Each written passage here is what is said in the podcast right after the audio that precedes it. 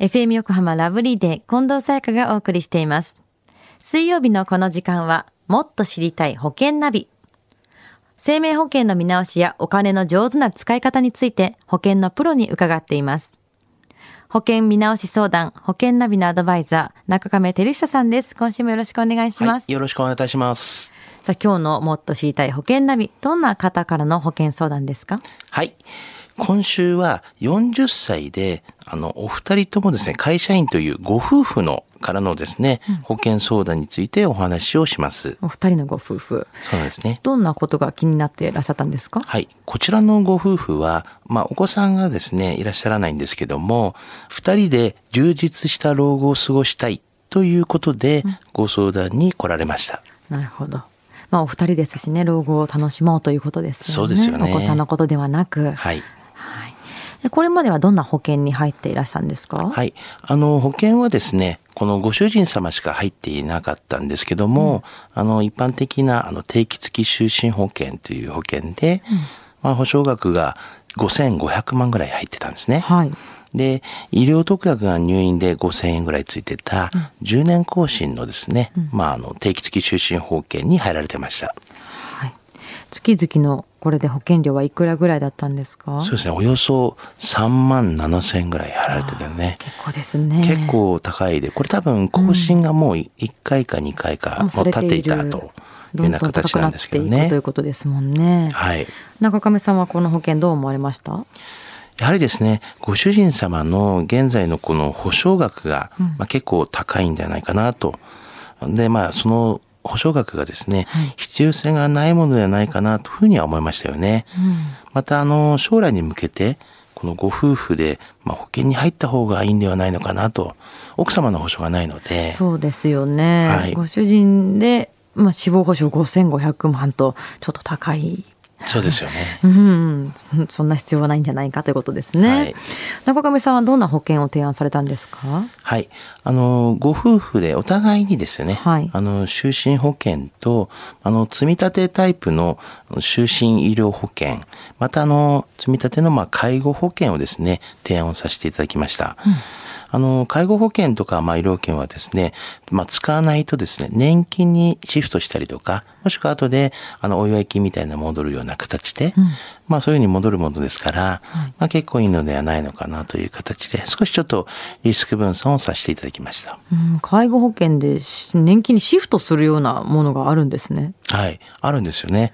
あの、どの保険会社にもあるとは思いませんが、はいまあ、あの、現在であるところもありますね。うんそして、いえー就寝医療保険も積み立てタイプがあるということで。そうなんですね。まあ結構知られてないかもしれないんですけども、はいまあこれも、あの、就寝医療保険でも、まあ保険会社によってですね、積み立てタイプのものっていうのもある保険会社もありますのでね。で具体的にはどんな保険をお勧めされたんですか？はい。あの、40歳のご夫婦、まあそれぞれですね、はいまあ同じ保険に入ることをお勧めしました。二人で？はい。はい。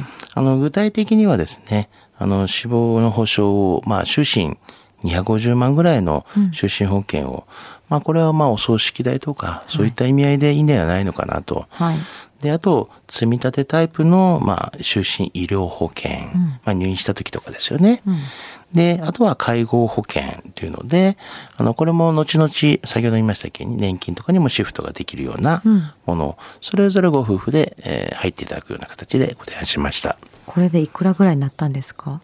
そうですね。大体まあ、あの、前の金額とですね、はいあの、ほとんど変わんない。うん。金額3万、えー、4千から5千ぐらいの間ですね。なるほど。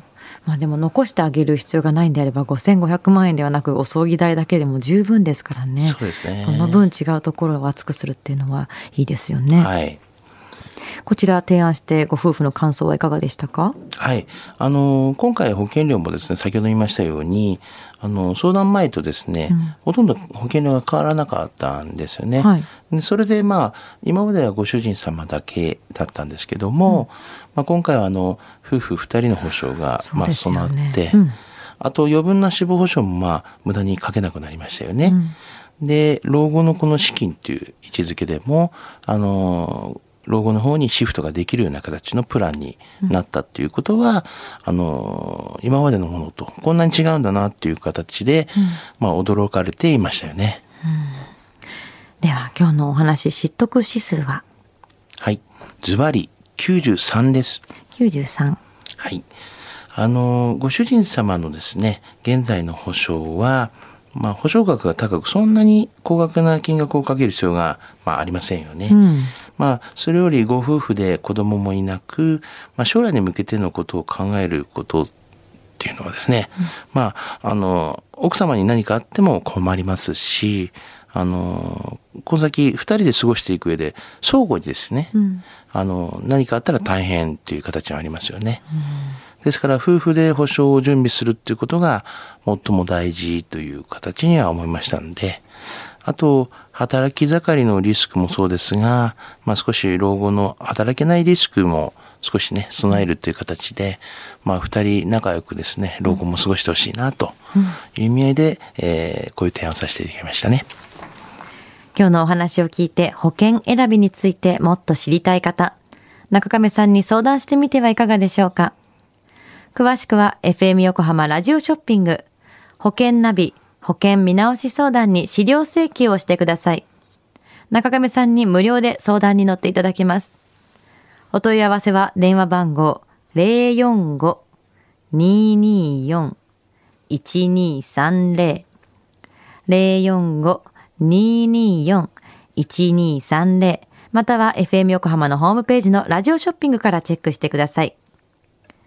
もっと知りたい保険ナビ。保険見直し相談。保険ナビのアドバイザー中亀照久さん。また来週もよろしくお願いします。はい、ありがとうございましたありがと。うございました。